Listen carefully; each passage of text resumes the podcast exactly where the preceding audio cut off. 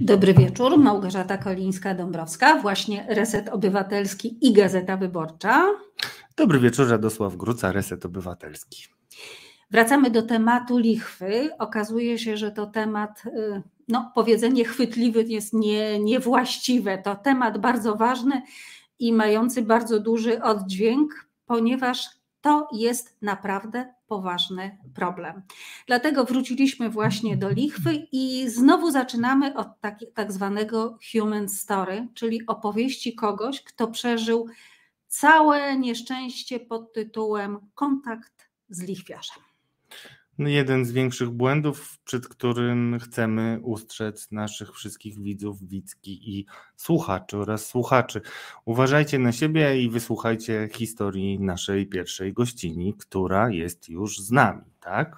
Zapraszamy. Dobry wieczór. Dobry wieczór. Dobry wieczór, Pani Magdaleno. Dobry wieczór, słychać mnie? Tak. Słychać. Początkowo były jakiś drobny kłopot, ale już teraz panią słychać. No to zacznijmy od początku. Dlaczego pani poszła po pożyczkę do lichwiarza? Oj, dlaczego poszłam po pożyczkę do lichwiarzy? Była sytuacja tego typu, że pozostałam sama z trójką dzieci, pozbawiona środków do życia, całkowicie. Poznałam panią, pośredniczkę, która zaoferowała mi pomoc. Ta pomoc miała wyglądać na zasadzie załatwienia kredytu w wysokości 40-50 tysięcy. E, miało być to bankowe, normalne, nielichwiarskie. Lecz potem okazało się, że to wcale, tak nie wyglądało, jak miało wyglądać. Doszło do podpisania umowy, aktu notarialnego, gdzie potem się dowiedziałam, później już po podpisaniu aktu notarialnego na drugi dzień, że jestem właścicielem swojej nieruchomości.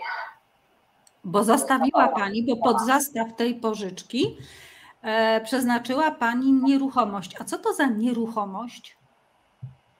Jest to pensjonat zakopany. O, za 25 tysięcy? Ogólnie potrzebowałam od 40 do 50 tysięcy. Nie wiem. Aha. Mm -hmm. Sytuacja potem się zrobiła taka, bo ja miałam na tym budynku jeszcze kredyt hipoteczny, e, gdzie tam rata wynosiła mi 1300 zł. To sobie ten kredyt obsługiwałam spokojnie, lecz oni przymusili mnie po prostu do spłaty tego kredytu, ze względu na to, że księga musi być czysta, jakby musi być wolna hipoteka na wpis, żeby oni mogli się wpisać w ten dział, dział czwarty. Ale to wcale tak nie wyglądało. Wcale mm -hmm. to nie miało miejsca w ogóle, bo na drugi dzień, tak jak mówię, został przepisany budynek już na ich własność od razu. Mhm. A nie dziwiło Pani, że nie załatwiała Pani niczego w banku, jako że kredyt miał być bankowy? E, sytuacja wyglądała tak, że miał być to kredyt bankowy, tylko na wzgląd tego, że e, mam trójkę dzieci, moja zdolność kredytowa po prostu no, nie dało rady tego załatwić. Mhm. Ta pani Agata, ta pani pośrednik, powiedziała mi, że ona mi to w banku załatwi, że ona tam ma tam znajomości i tak dalej, i tak dalej, że tam rady to zrobi. Miał to być kredyt bankowy też nie był to już kredyt bankowy, tylko był to po prostu e, kredyt tak. Potem zaczęła mówić, że ten, bo tam były wysokie oprocentowania, dopiero potem to dopatrzyłam, to już później po podpisaniu tej umowy i tak dalej. E, powiedziała, że załatwimy inne kredytowanie, żeby to miało ręce inne. Też niestety nie doszło do tego skutku, bo parę miesięcy zaraz po tym wszystkim zostałam już nękana, że mam oddać klucze, że mam się wyprowadzić z budynku, mam e, z dziećmi się wyprowadzić, nie ma znaczenia gdzie, jak to, a mam dwójkę chorych dzieci. Mhm. Ale to jest taki e, stały numer, który robią w większości przypadków lichwiarze. Zaczyna się od tego, że opowiadają, że w banku będzie kredyt, potem tak. pani pożyczką ode mnie ten, znaczy spłaci pani pożyczką e, kredyt, potem potem wszystko będzie pięknie, wszyscy będą długo żyli i szczęśliwi. I zawsze nagle w pewnym momencie robi się coś takiego, że bank pani przychodzi, czy też pośrednik przychodzi i mówi, a bank odmówił, bo wie pani, ma pani taką trudną sytuację, tak. ale my coś zaradzimy w momencie, kiedy pani już jest w takim psychicznym dole. I wtedy dużo łatwiej urobić takiego, taką ofiarę. Tak było Dokładnie tak. Dokładnie tak.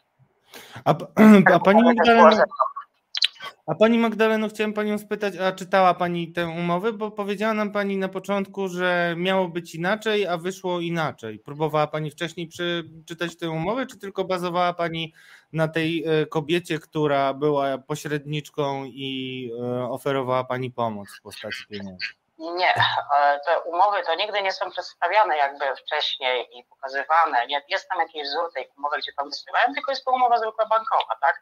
A de facto potem, jak już się idzie do tego notariusza, no niestety no nie ma czasu na przeczytanie tego wszystkiego, bo by choćby człowiek chciał, to nie da rady. Ale trzeba mm -hmm. tam iść samemu, tam nie można iść z kimś.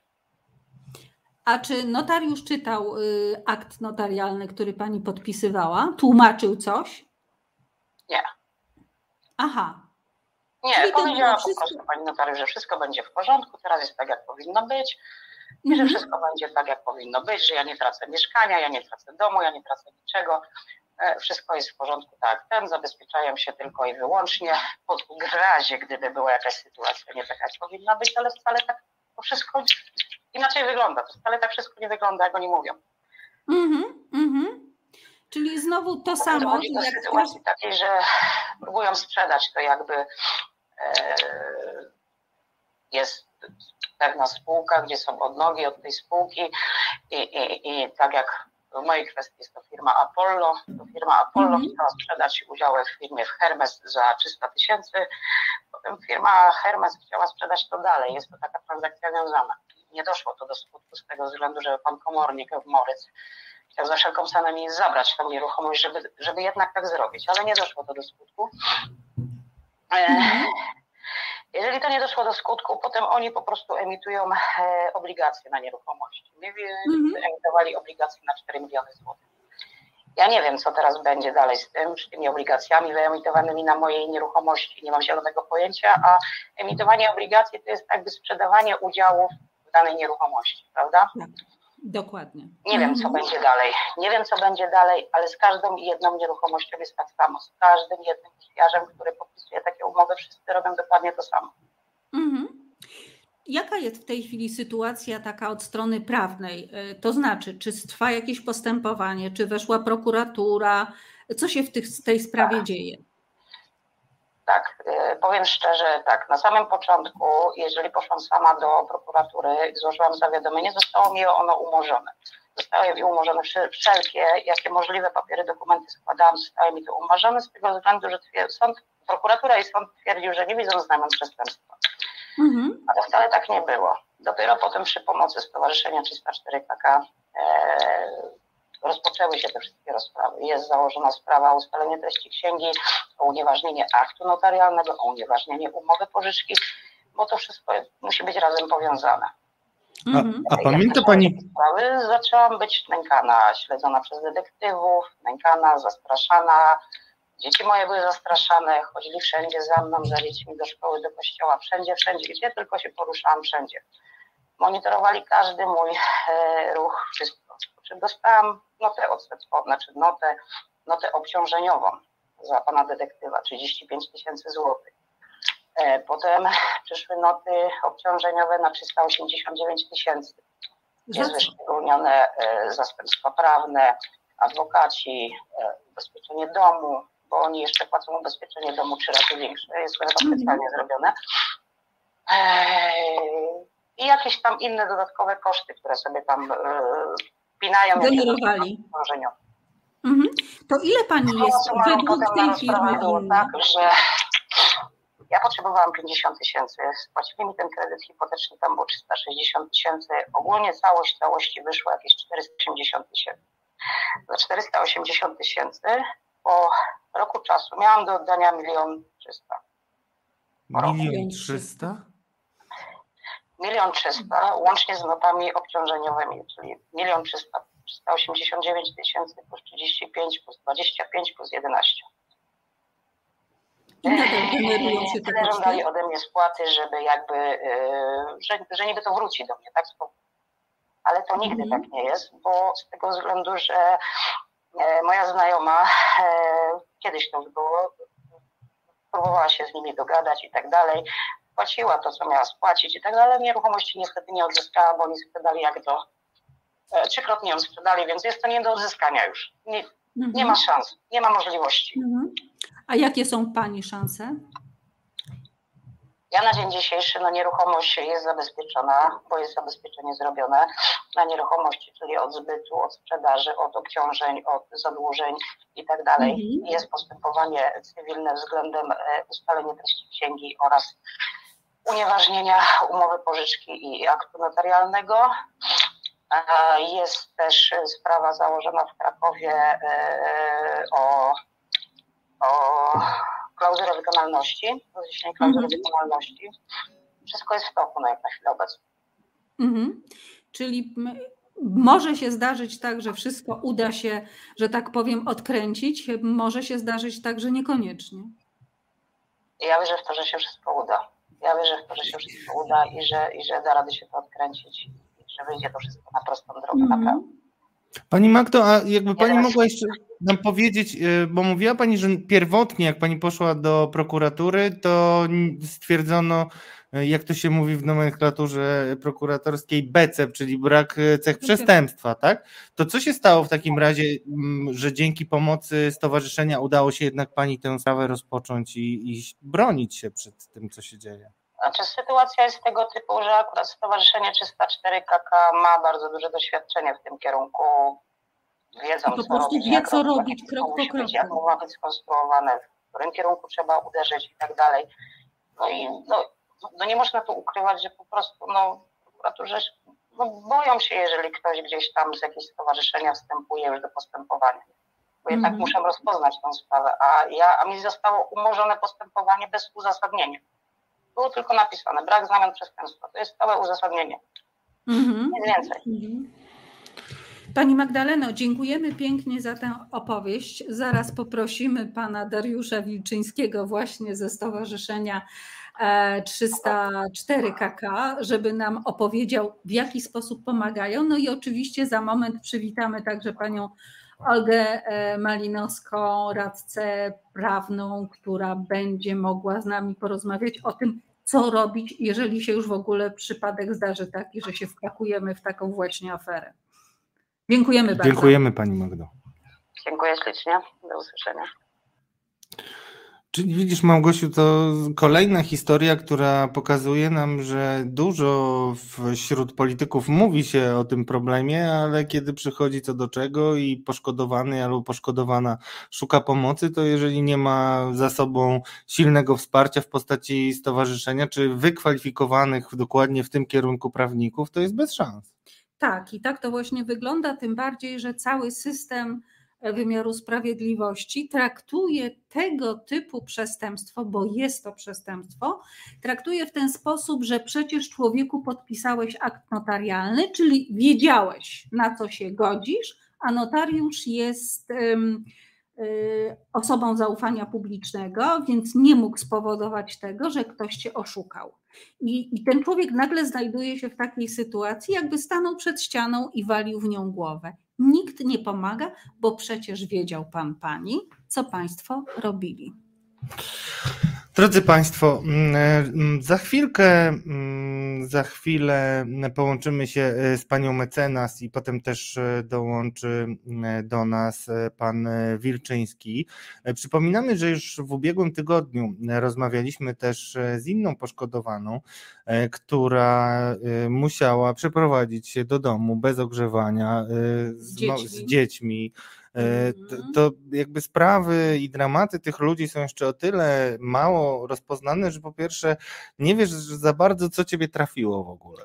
Najgorsze jest to, że tak. Taka osoba musi się na przykład przenieść do jakiegoś lokalu, tak jak w przypadku naszej poprzedniej bohaterki, który nie nadaje się do zamieszkania, mając dzieci. To jest raz. Po drugie, jeżeli traci mieszkanie, to często bywa tak, a taką historię opisywałam również, bywa tak, że po, poza, dlatego, że na przykład jest osobą samotnie wychowującą dziecko, straciła mieszkanie, czyli jest bezdomna, czyli wchodzi opieka społeczna i zabiera dziecko do e, placówki, czyli do domu dziecka, bo matka bezdomna nie może wychowywać dziecka. To jest kolejna sprawa. Mało tego, jeżeli ta osoba traci mieszkanie, to musi sobie potem sama próbować, bo ma przez jakiś czas tak zwane mieszkanie tymczasowe, ale to jest na krótki czas i potem zostaje na lodzie. i gmina nie chce dać jej mieszkania socjalnego, nawet najgorszego, ponieważ przepisy mówią o tym, że jak ktoś miał mieszkanie własnościowe, to nie należy mu się prawo do lokalu mhm. socjalnego. I taka osoba zostaje bez dachu nad głową w sytuacji takiej, że pozostaje jej, nie wiem, schronisko co najwyżej. I te dramaty dlatego są tak e, potworne, ponieważ ci ludzie stają się jednego dnia bezdomnymi, najczęściej bez pracy, bez możliwości normalnego funkcjonowania. Często bywa, że tracą również prawo do wychowywania własnego dziecka. A z nami jest już e, pani mecenas Olga Malinowska. Dobry wieczór, e, pani mecenas. Dobry wieczór Państwu, dobry wieczór. Pani mecenas, przesadziłam, mówiąc o tych y, konsekwencjach takiego jednego kroku, jakim jest pożyczka u lichwiarza? Pani redaktor, absolutnie Pani nie przesadziła. Tak na sam początek może przytoczę Państwu anegdotę powtarzaną przez lata, a wywodzącą się ze starożytnego Rzymu i dotyczącą właśnie lichwy. Ponieważ Kato Starszy, czyli pisarz oraz polityk z czasów Republiki Rzymskiej, zapytany kiedyś, jak traktować właśnie lichwiarzy, odpowiedział innym pytaniem: A jak traktować morderców? I on właśnie porównywał lichwiarzy do morderców, nie tylko on, co zabawniejsze, a to dlatego, że tak naprawdę lichwa wielokrotnie staje się początkiem śmierci cywilnej obywatela. Właśnie jest on spychany do tej szarej strefy, gdzie tak naprawdę nie może mieć nic na siebie, nie będzie, nie będzie formalnie i w sposób prawidłowy zatrudniony, będzie całe pozostałe swoje życie właśnie w tej szarej strefie, poza wszelkimi systemami bez żadnej pomocy. Z tego względu, no, jeżeli mówimy o lichwie w różnych aspektach, czy to aspekcie ekonomicznym, czy to aspekcie prawnokarnym, czy to w aspekcie czysto etycznym, to zawsze ta lichwa ma bardzo takie negatywne konotacje. Powiedziała Pani o śmierci cywilnej, ale bardzo często jest tak, że osoby po takich traumach, po takich przejściach popełniają samobójstwo. Nie tak dawno, w zeszłej, w trakcie poprzedniej audycji mówił o tym pan Wilczyński, że spotkał się właśnie z takimi przypadkami, że albo ktoś z rodziny, albo właśnie sam poszkodowany popełnia samobójstwo, po prostu nie wytrzymując tego, między innymi nie tylko tego, że stracił cały majątek, ale również tego, że nie ma się gdzie zwrócić o pomoc, że wszyscy, że wszyscy mu odmawiają tak naprawdę pomocy. Prokuratura mówi, nie ma znamion przestępstwa, sąd mówi, ależ nic się nie wydarzyło, notariusz y, mówi, ależ podpisał pan przecież akt notarialny i ten człowiek pozostaje w takiej pustce. Tak, to prawda. Koniec końców ten człowiek zostaje sam pod ścianą i wielokrotnie zdarza się właśnie, że nawet prawnicy rozkładają ręce, ponieważ narzędzia prawne, które posiadamy, którymi możemy się posłużyć, wielokrotnie nie są dostosowane do sytuacji osób, które stały się ofiarami lichwy. Bardzo trudno Pani teraz konkretnie pomóc, z tego względu, że na przykład nieruchomości, które straciły, następnie są dalej zbywane na rzecz innych innych osób, no i tak naprawdę możliwości odzyskania ich majątku, no i powrotu tych osób do normalnego życia w społeczeństwie są bardzo, są bardzo okrojone i sam ten powrót jest bardzo trudny.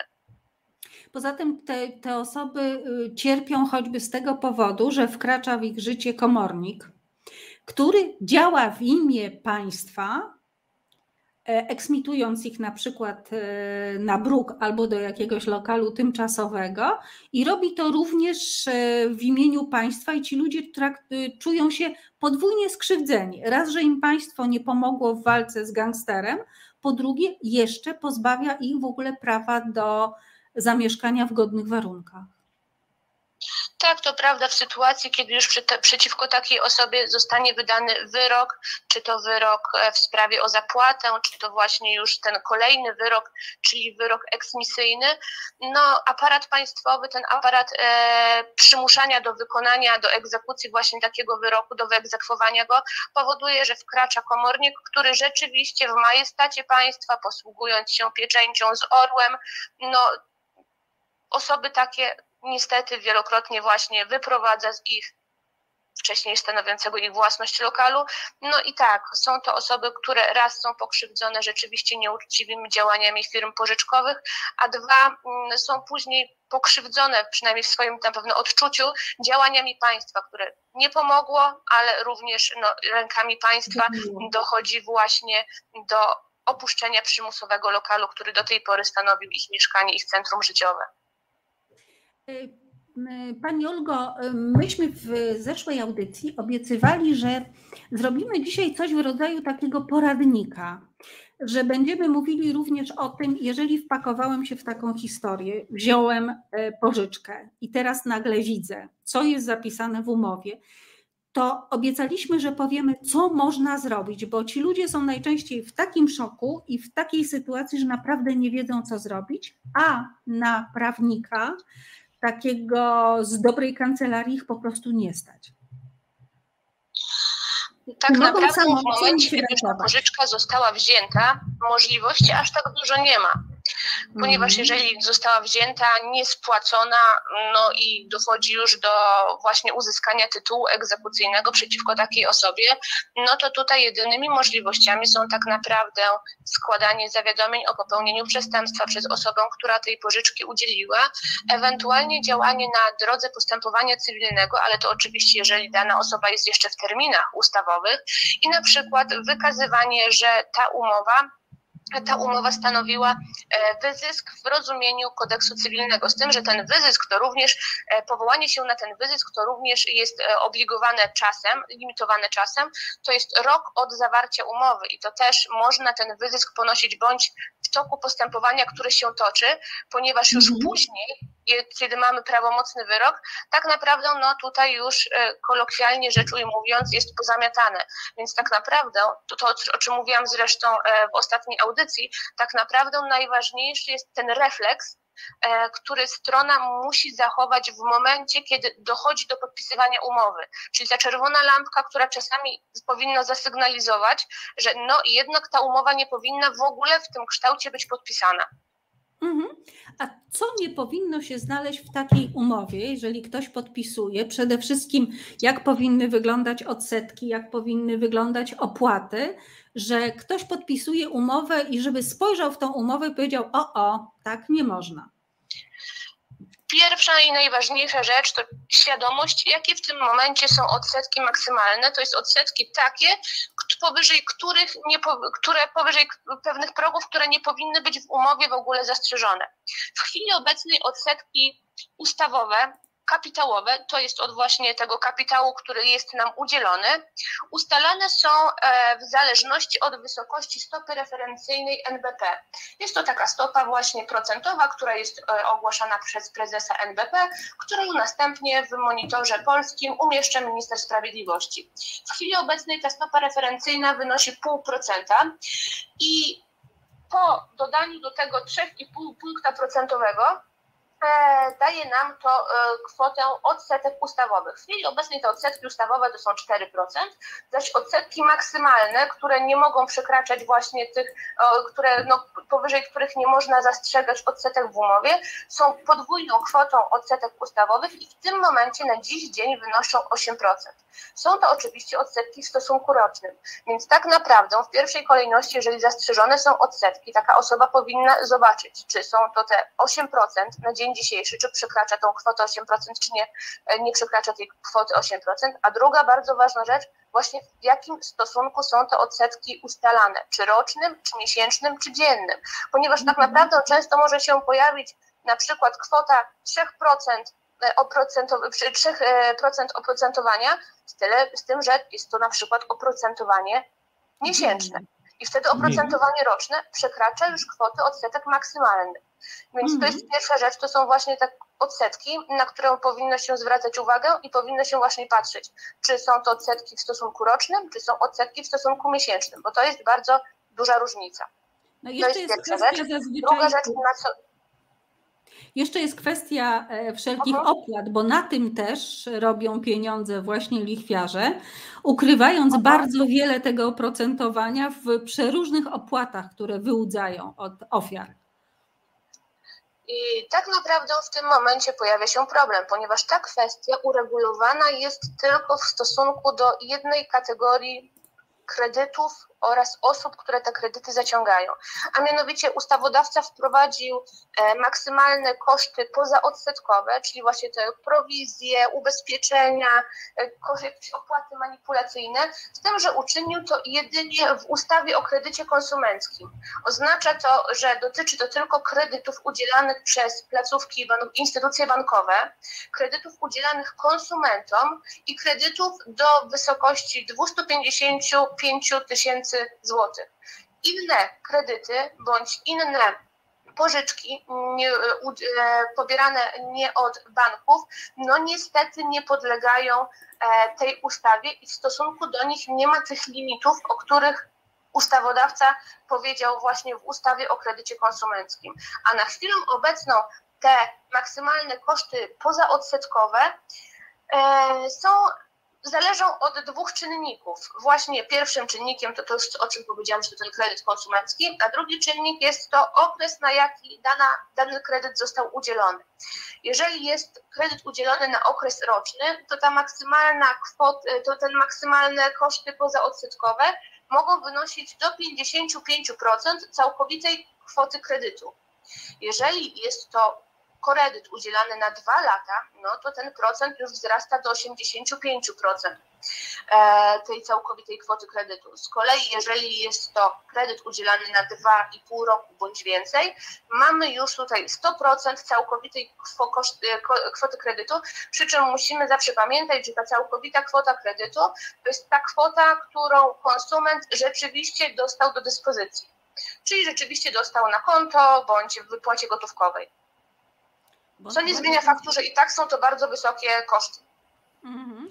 Mam pytanie w takim razie, ale y, y, ja nazywam się Radosław Gruca i ja w zasadzie nie wiem, przystępując do poszukiwania pożyczki, czy ja jestem konsumentem, czy ja nie jestem konsumentem. To znaczy, jak rozpoznać, które pożyczki są objęte, e, podpadają w te widełki, które ustawodawca ustawił, a, a jak, jakie są inne rodzaje tych umów, e, tak jak pani mówi, które się nie łapią na, na te e, zastrzeżenia? E, na pewno pod, takie, pod te zastrzeżenia, pod tą ustawę nie łapią się te zwykłe pożyczki. Te pożyczki, które są brane od osób fizycznych, te pożyczki, które są brane od jakichś szemranych spółek, te, poży te pożyczki, które są brane od parabanków bądź na przykład te pożyczki chwilówki. One na pewno nie podlegają pod tą ustawę o kredycie konsumenckim, pod, e, ponieważ są to instytucje nie będące instytu, instytucjami bankowymi. Ale drugie bardzo ważne pytanie, które zadał pan redaktor, no to właśnie kiedy stwierdzić, że ja występuję w ogóle w roli konsumenta, ponieważ od tego, czy ja występuję właśnie w tej roli konsumenta, zależy bardzo wiele innych uprawnień, które ustawodawca przyznaje oraz ochrony jaką nad tym konsumentem roztacza. A więc Konsumentem jest osoba, która dokonuje czynności prawnej i czynność ta, na przykład zawarta umowa, nie jest bezpośrednio związana z prowadzoną przez nią działalnością gospodarczą. Czyli tak naprawdę pan redaktor może być przedsiębiorcą, może prowadzić swoją firmę, ale na przykład gdy idzie pan do sklepu i kupuje kwiaty dla żony, no to wiadomo, że to nie w ramach prowadzenia swojej firmy, tylko na cele te właśnie takie typowo e, prywatne. Więc takie cele, które nie są związane bezpośrednio z prowadzoną przez nas działalnością zawodową, gospodarczą, pozwalają nam, że występujemy w danych relacjach w charakterze właśnie konsumenta. Okay. No dobrze, Pani Olgo, y, zaraz y, zróbmy chwilę y, przerwy na muzykę i zaraz wrócimy jeszcze do rozmowy między innymi z Panem Wilczyńskim. Reset Obywatelski działa dzięki Twojemu wsparciu. Znajdź nas na zrzutka.pl. To wracamy do spraw lichwy i wracamy tak. Nie, nie wracamy. Zaczynamy kolejną historię. E, historię pani, która również straciła majątek, straciła nerwy. Ale zanim historię, czas. jeszcze połączymy się z panem Dariuszem e, tak. Wilczyńskim, e, żeby jeszcze nam dopowiedział, e, jak to z jego strony wygląda. Wiem, że nie słyszał Pan naszej wcześniejszej rozmowy. Rozmawialiśmy z Panią, która straciła dom w Zakopanem I przede wszystkim przyszła do prokuratury najpierw i usłyszała, że nie ma brak cech przestępstwa, więc prokuratura nie jest w stanie pomóc. Jak rozumiem, sąd też to wtedy przyklepał, bo można się odwoływać do sądu. E, I dopiero kiedy e, pojawiło się wsparcie ze strony pana stowarzyszenia, to okazało się, że jednak sprawa jest do ruszenia i można się próbować bronić. Na ile częsta to jest sytuacja i dlaczego zwykły obywatel, który ma taki problem, nie może rzeczywiście liczyć na prokuraturę, jeżeli nie trafi do tak wyspecjalizowanych ludzi jak pan? E, dzień dobry, witam serdecznie Państwa. Chciałem powiedzieć tak, prokuratury działają różnie we w całym kraju i ci ludzie poszkodowani po prostu trafiali na, na pewien mur e, w, dany, w danym rejonie, w, danym, w danej prokuraturze. Więc powiem tak, niektórzy prokuratorzy nie, może nie to, że e, nie, nie, jakby może nie czują tego przestępstwa, w sensie lichwy, tak, że no ktoś pożyczył pieniądze, trzeba te pieniądze oddać, więc tu nie ma żadnego przestępstwa i to najczęściej e, nie ma żadnego czynu zabronionego, więc e, to umarzają. E, po naszej interwencji w prokuraturze krajowej to śledztwo o którym, o którym tutaj pan, pan redaktor mówi, zostało wznowione i I, e, no i czekamy na jakby dalszy bieg sprawy. Mm, myślę, że tutaj e, no, jakoś się zakończy pozytywnie. Oczywiście chodzi o postawienie, postawienie zarzutów. Mhm. A dlaczego to jest tak, że myśmy się przed chwilą właśnie w trakcie piosenki z Radkiem zastanawiali, dlaczego to jest tak, że prokuratury nie widzą, że jest to po prostu przestępczość zorganizowana, że jest naganiacz, że jest inwestor, czyli ten, który wykłada pieniądze, że jest notariusz, który nieuczciwie spisuje akt notarialny. Potem dzieją się cuda w prokuraturze, dzieją się cuda w sądzie, ale powiedzmy, że to wynika z procedur czy też przepisów prawa, ale że cała ta machina zasysa tą ofiarę i ona jest całkowicie bezbronna. Dlaczego nikt tego nie widzi? E, trudno, trudno mi pani redaktor tutaj powiedzieć dlaczego. No mówię, różnie to bywa e, w różnych rejonach Polski. E, czasami to prokuratura widzi, czasami nie widzi. Były takie sytuacje, że żeby musiały to prokuratury wyższych instancji prowadzić, tak jak na przykład prowadziła prokuratura rejonowa, przejęła to prokuratura okręgowa lub regionalna i wtedy były te śledztwa prowadzone w tym zakresie właśnie to, co tutaj pani redaktor słusznie zauważyła, jeżeli chodzi o zorganizowane, o zorganizowaną grupę przestępczą. Więc trudno mi się, mm, trudno mi się jakby tutaj do tego ustosunkować to też chyba zależy y, y, na jakiego prokuratora to trafi, czy prokurator w ogóle y, jakby rozumie to przestępstwo, jak to, jak to interpretować. No mówię, często jest, często było tak, no teraz tak może nie jest, ale było często tak, że po prostu te, e, te śledztwa e, były umarzane albo była odmowa wszczęcia. Więc, więc ci ludzie, tak jak tutaj Państwo zauważyli, zderzali się ze ścianą i, i nic nie mogli w tym, w tym zakresie zrobić. Mm, poprosimy w takim razie, e, jeszcze za chwilę wrócimy do rozmowy z panem e, Dariuszem. Dziękujemy. Zaraz e, jeszcze chcemy wysłuchać jednej historii i razem z panią Olgą i z panem Dariuszem będziemy podsumowywać. Także poprosimy chwileczkę przerwy, panie Dariuszu, żeby pan też wiedział, o czym rozmawiamy. A my za chwilę mm, połączymy się z drugą panią, panią Stefanią, która też e, doświadczyła no, zderzenia z bezduszną machiną mającą na celu ludzi. Nie wiem, brakuje mi ładnego słowa. Masz jakieś? Machiną no, rozjeżdżającą tak naprawdę. Rozjeżdżającą, zdecydowanie. Mhm. To jeszcze oprócz tego, że ci ludzie zderzają się z samym przestępcą, czyli z lichwiarzem, to jeszcze zderzają się z jakąś taką małą ochotą do działania tak zwanych organów ścigania, a potem z przedziwnym brakiem serca i e, empatii ze strony sądów. I to jest właśnie największy problem, że oni wszyscy trafiają w, w pustkę. Zdarzyło się coś, a potem radź sobie człowieku sam. No ale to jest chyba kolejny kamyczek do ogródka tak, no, tak zwanych mediów mainstreamowych. Tutaj wyłączam panią redaktor, bo pisała y, wiele razy o tym, ale no, mój Twitter y, jest zasypany wielkimi, gromkimi hasłami, między innymi polityków Solidarnej Polski, y, nagłaśniających różne patologiczne sytuacje, ale jakoś widzę, że to na hasłach chyba się kończy, bo już w zeszłym tygodniu słyszeliśmy, że grupy wyspecjalizowane w tego typu oszustwach, no bo to ma wszelkie znamiona oszustwa, mhm. bo wprowadza się ludzi świadomie w błąd, no znajdują kolejne furtki w prawie, a nasi biegli e, prokuratorzy i prawnicy ministra Ziobro jakoś sobie z tym nie radzą. Mamy już na linii e, panią e, Stefanię, która także nam może coś na ten temat powiedzieć. Dobry wieczór pani Stefanie. Dobry wieczór Państwu. Pani Stefanie, to zacznijmy od tego. Jaka była pożyczka, po co ta pożyczka i co się potem zdarzyło? Więc na początku 2010 roku y, pożyczka wynosiła 25 tysięcy.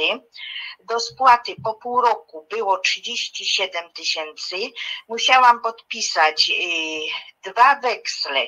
Jeden porozumienie wekslowe, dwa weksle. Jeden na kwotę 37 tysięcy, drugi na kwotę 90 tysięcy i do tego musiałam ustanowić hipotekę kaucyjną na mojej nieruchomości. Mało tego, u notariusza zostało mi również podsunięte do podpisu pełnomocnictwo do sprzedaży mojej nieruchomości, o którym się dowiedziałam dopiero pięć lat później. Czyli pani nawet nie wiedziała o tym, że jeden z dokumentów, który pani podpisuje, to jest takie pełnomocnictwo? Dokładnie nie wiedziałam o tym. Wszędzie w prokuraturze zeznawałam, że nie podpisywałam pełnomocnictwa i sprawa wyszła dopiero wtedy, kiedy złożyliśmy y, zawiadomienie do Okręgowej Izby Notarialnej na notariusza i u notariusza mhm. została przeprowadzona kontrola i w trakcie tej kontroli właśnie wyszło, że ja podpisałam pełnomocnictwo do sprzedaży nieruchomości. Całe szczęście, że po prostu lichwiarz nie skorzystał z tego pełnomocnictwa i ja jak się dowiedziałam o tym pełnomocnictwie, to od razu go wycofałam i u notariusza i u y, pożyczkodawcy. Mhm.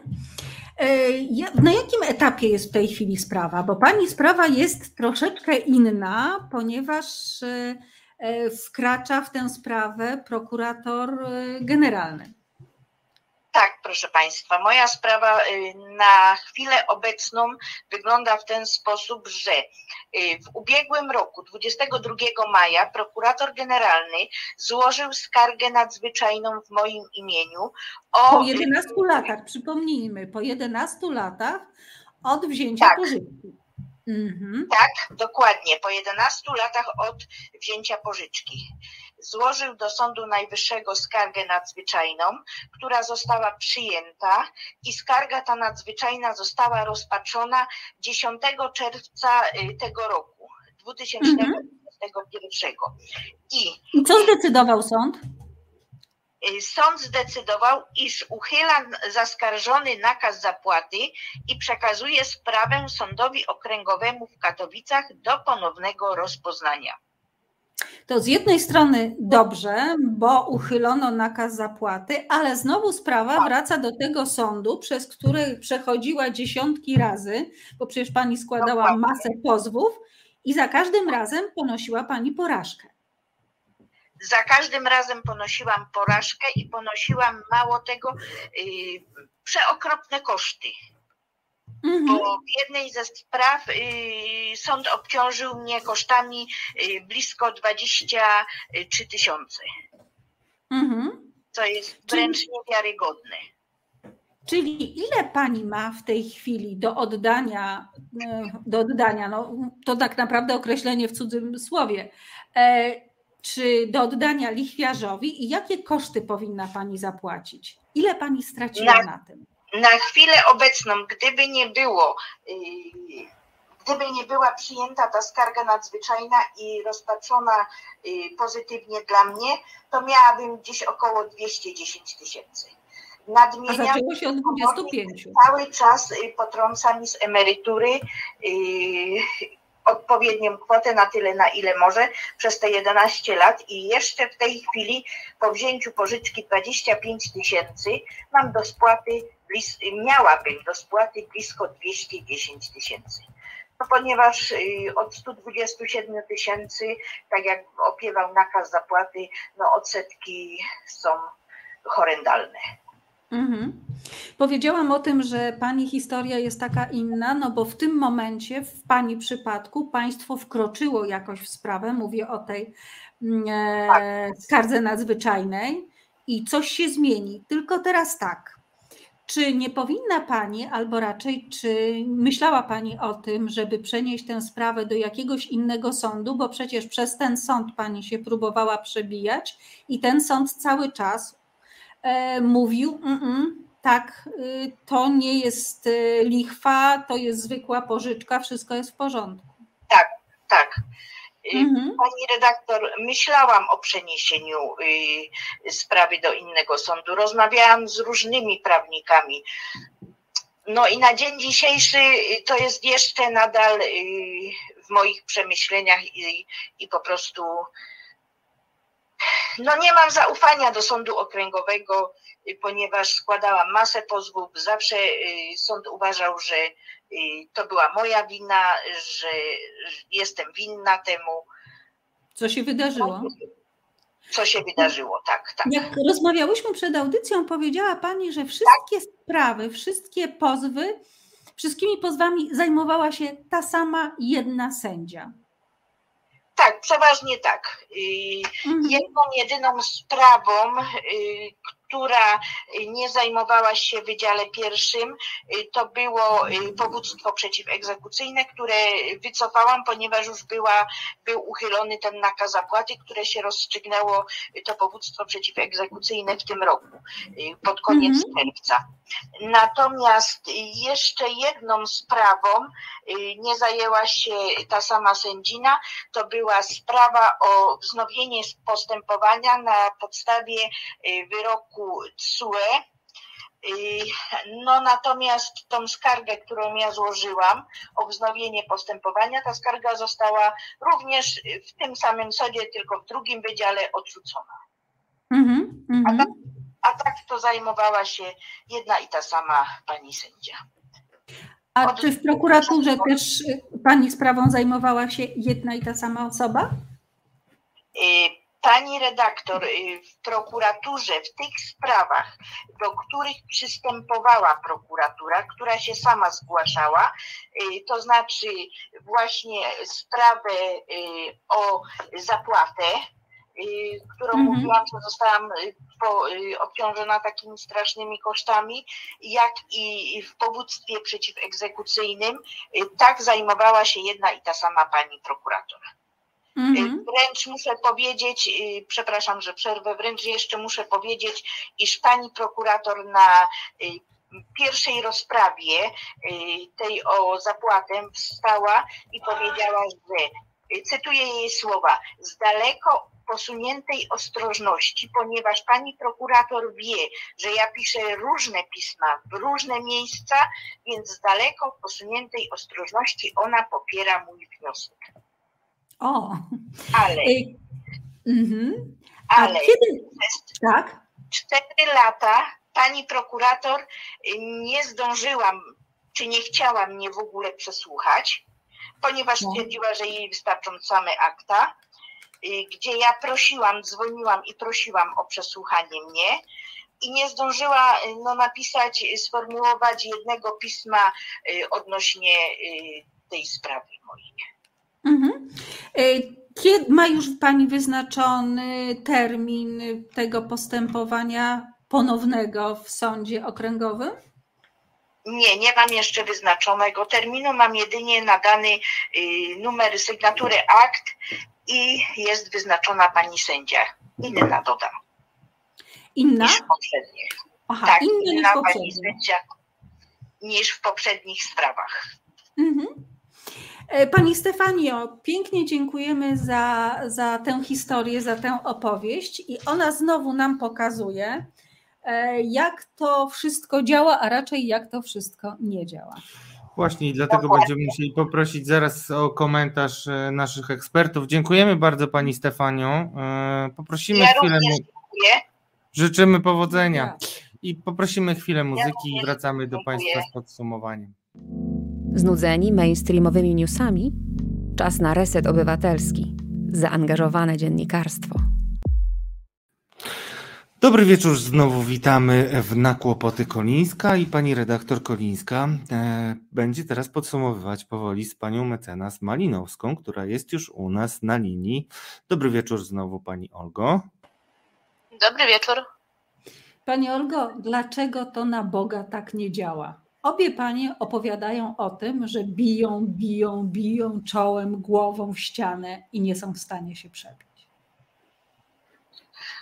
Eee, nie działa to z tego względu, że na chwilę obecną nasze przepisy nie są tworzone w sposób harmonijny i wydaje się, że dość łatwo nieuczciwe firmy pożyczkowe są w stanie te przepisy obejść. Gdyby te przepisy były formułowane i opracowywane w sposób wielopłaszczyznowy, tak żeby przewidujący na dobrą sprawę kolejne posunięcia firm pożyczkowych, wydaje mi się, że mogłoby się udać i mogłoby to funkcjonować w sposób w miarę sprawny, aczkolwiek no, wydaje mi się, że nasz ustawodawca jest no, niestety krótkowzroczny i gasi pożary dopiero kiedy wybuchają. Ale mówimy o firmach pożyczkowych i pani powiedziała o firmach pożyczkowych, ale to jest jakby troszeczkę inaczej, bo są firmy pożyczkowe, te duże, e, typu jakiś Vivus, y, znamy nazwy tych firm. I są również firmy, takie, które nie są wcale pod nadzorem y, KNF-u, i to są takie właśnie firmy, i to ja o nich nie mówię nigdy firmy pożyczkowe, tylko mówię lichwiarze. Bo to, co robią, to są właśnie prawdziwi lichwiarze. To może poprosimy w takim razie y, pana Dariusza y, o włączenie sobie mikrofonu i przyłączenie się do naszej rozmowy. To jak to, Słyszał pan pytanie y, pani redaktor Kolińskiej? Jeszcze raz, jeszcze jakby raz można było powtórzyć, to bym bardzo prosił. E, mówię, że są dwie kategorie. Dwie kategorie tych, którzy pożyczają pieniądze. Jedną kategorią są firmy pożyczkowe, te pod nadzorem KNF-u, te duże i tak dalej, które starają się nie robić żadnych brzydkich numerów. I również są takie przemrane firmy, a tak naprawdę to są zwykli lichwiarze, przestępcy, bandyci, którzy robią takie rzeczy, jakie przydarzyły się i pani Stefanii, i pani Magdalenie.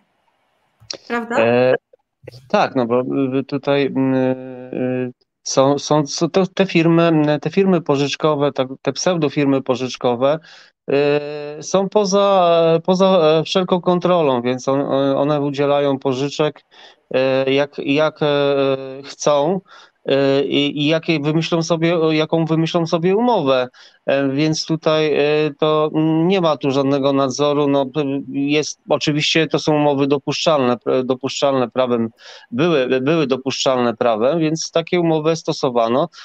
E, chciałem tutaj powiedzieć jedną rzecz. To były takie, takie umowy, że jeżeli masz nieruchomość, masz pożyczkę, jeżeli nie masz tej nieruchomości, no, nie dostawałeś tej pożyczki. Tak, mhm. tak, zgadzam się. Tak, bo rzecz na tym polega po prostu.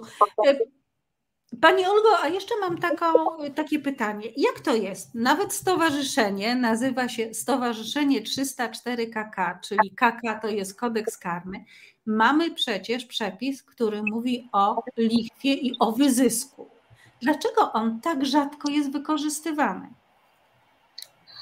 E, artykuł 304 kodeksu karnego sprzed nowelizacji wprowadzonej e, w tarczy bodajże 3.0 był niestety tak sformułowany, że wypełnienie znamion tego przestępstwa było niezwykle trudne. Wykazanie wypełnienia tych znamion tego przestępstwa. Z tego względu, że e, z tego względu, że jakby to powiedzieć w sposób prosty i klarowny, żeby wszyscy zrozumieli. Trzeba było wykazać pełną świadomość tego lichwiarza, krytycznego położenia osoby, której tej pożyczki udzielał. Więc tutaj wiele osób, które e, dostawały tego typu zarzuty, broniło się wprost tym, że oni nie znali tej sytuacji kryzysowej, że fakt, że ktoś potrzebuje wsparcia finansowego, nie oznacza, że jest już w przymusowym położeniu.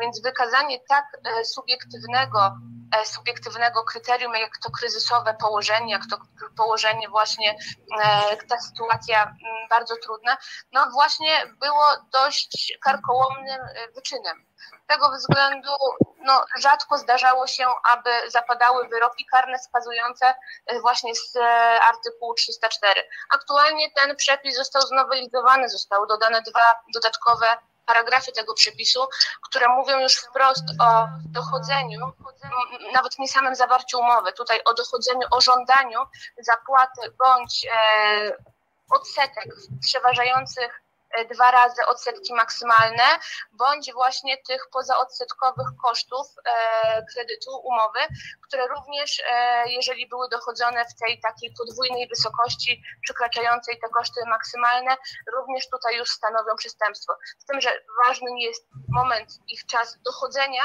tego zapłaty, a nie sam fakt zawarcia takiej umowy. Ustawodawca nie każe zawarcia umowy. Czy jest szansa na to, że rzeczywiście ruszą sprawy związane z lichwą? Bo ja o dziwo, e, nawet z zaskoczeniem zaczynam e, czytać e, doniesienia medialne o tym, że a to tu jakąś grupę lichwiarzy właśnie CB, Centralne Biuro Śledcze Policji zamknęło, a to tam gdzieś jakiś proces ruszył i to taki z ostatniego okresu, a nie proces tak jak w przypadku naszych bohaterek sprzed wielu lat. Więc wygląda na to, jakby się zaczęło coś dziać. Zaczyna się dziać, ponieważ ten pożar już trawi społeczeństwo i ustawodawca dostrzegł ten pożar. I wydaje mi się, że dlatego też prokuratura jest już inaczej nastawiona do tego typu przestępstw, podobnie sądy. E, podobnie sądy zaczynają skazywać właśnie e, tych lichwiarzy. Więc wydaje mi się, że fakt, na jak dużą skalę to zjawisko ma miejsce, spowodował reakcję raz ustawodawcy, a dwa organów wymiaru sprawiedliwości. Panie Dariuszu, pan też widzi, że coś się zaczyna dziać, że będzie wam łatwiej pomagać? Pewnie, znaczy ja w ogóle taką, w ogóle to jak my zaczynaliśmy walczyć z tym, to powiem szczerze, to, to, to takie, taka góra lodowa była. W tym momencie to jest wiele grup rozbitych, y, wielu lichwiarzy ma zarzuty, sprawy się toczą, oczywiście toczą się w sądach, y, więc tak jak w Gdańsku, w Toruniu na przykład e, te, y, są akty oskarżenia, więc to toczy się w sądach, więc czekamy tutaj na, na rozstrzygnięcie. Myślę, że e, no i um, były też takie spe, spektakularne e, wyroki, takie jak e, notariusze, pani notariusz na przykład we Wrocławiu, lichwiarzy mm -hmm. też we Wrocławiu, więc ja uważam, że to mm, no, przyniosło taki te, te, te działania i, i, i w ogóle też nagłośnienia tych spraw rozmowy z Ministerstwem Sprawiedliwości przyniosły tu takie owoce w, sensu, w sensie takim, że e, no, e, jednak jest dużo, dużo, dużo, dużo takich spraw, które e, idą do no, przodu. Ujrzały światło dzienne, może tak to umę. Mhm. Mhm. No. no to cóż, drodzy Państwo, e, niestety nasz czas już się kończy. Dziękujemy e, drogim gościom, życzymy powodzenia. Będziemy wracać jeszcze na pewno do e, Państwa historii. E, no. Zapraszamy również tych, którzy chcieliby się z nami skontaktować i swoje historie opowiedzieć. Tak. E, zawsze można napisać do Resetu Obywatelskiego, także na mojego maila mkdmałpaagora.pl. Czy, czy ja mogę, y, przepraszam, czy ja tak. mogę jeszcze taką tutaj apel, żeby jeżeli ktoś będzie oglądał ten e, program, jeżeli by chciał, to proszę też zgłosić się tutaj do redakcji, do Państwa redaktorów z mailami i my będziemy też, może ktoś jest pokrzywdzony, a ktoś miałby, no, nie odezwał się, prawda, do prokuratury, gdzieś został wyrzucony z domu, bardzo prosimy o jakiś kontakt tutaj, czy z redakcją, czy ze stowarzyszeniem. Dziękuję. Zapraszamy wszystkich Państwa. Dziękujemy e, drogim gościom. Życzymy powodzenia w dalszym e, w dalszej walce, a my też e, jako medium obywatelskie będziemy starali się nagłaśniać pomagać, nagłaśniać pomagać, i wspierać. Bo, bo jak słyszę od pana Dariusza, to pomaga jednak, tylko wyraźnie jest takich publikacji za mało, a temat jest jeszcze za mało rozpoznawalny przez społeczeństwo, także wielki szacunek dla pana i pana współpracowników oraz dla takich prawników jak pani mecenas Olga Malinowska. Dziękujemy Dziękuję. bardzo za wizytę. Do usłyszenia. Dziękujemy, dziękujemy serdecznie. Dziękujemy. Do usłyszenia. Dziękujemy bardzo. Drodzy Państwo, e, na koniec e, chcielibyśmy mm, podsumować dwoma zdaniami. E, Małgosiu, widać wyraźnie, że mamy dużo szumu, a z chmury mały deszcz. To znaczy zostają w końcu sami, tak gdyby się nie zorganizowali. Bogu dzięki, że ten deszcz zaczyna padać, że się coś dzieje, bo w momencie, kiedy ja zaczynałam pisać o lichwie, to była dosłownie zmowa milczenia. Przestępstwa lichwy w Polsce nie było. W tej chwili zaczyna się coś dziać. Prokuratury reagują, sądy reagują, e, prawnicy zaczynają na, na problem lichwy inaczej patrzeć i to jest bardzo ważne, więc kuć trzeba dalej, będziemy kuli. A czy nie wydaje ci się, że tutaj mamy e, wielką szarą strefę, grupy przestępcze, być może tak jak mówiliśmy, wszystkim polecamy poprzednią naszą audycję, brudne pieniądze, które w ten sposób są wypierane tak. i jakoś nie słyszę o wielkich aferach choćby jednej firmy lichwiarskiej.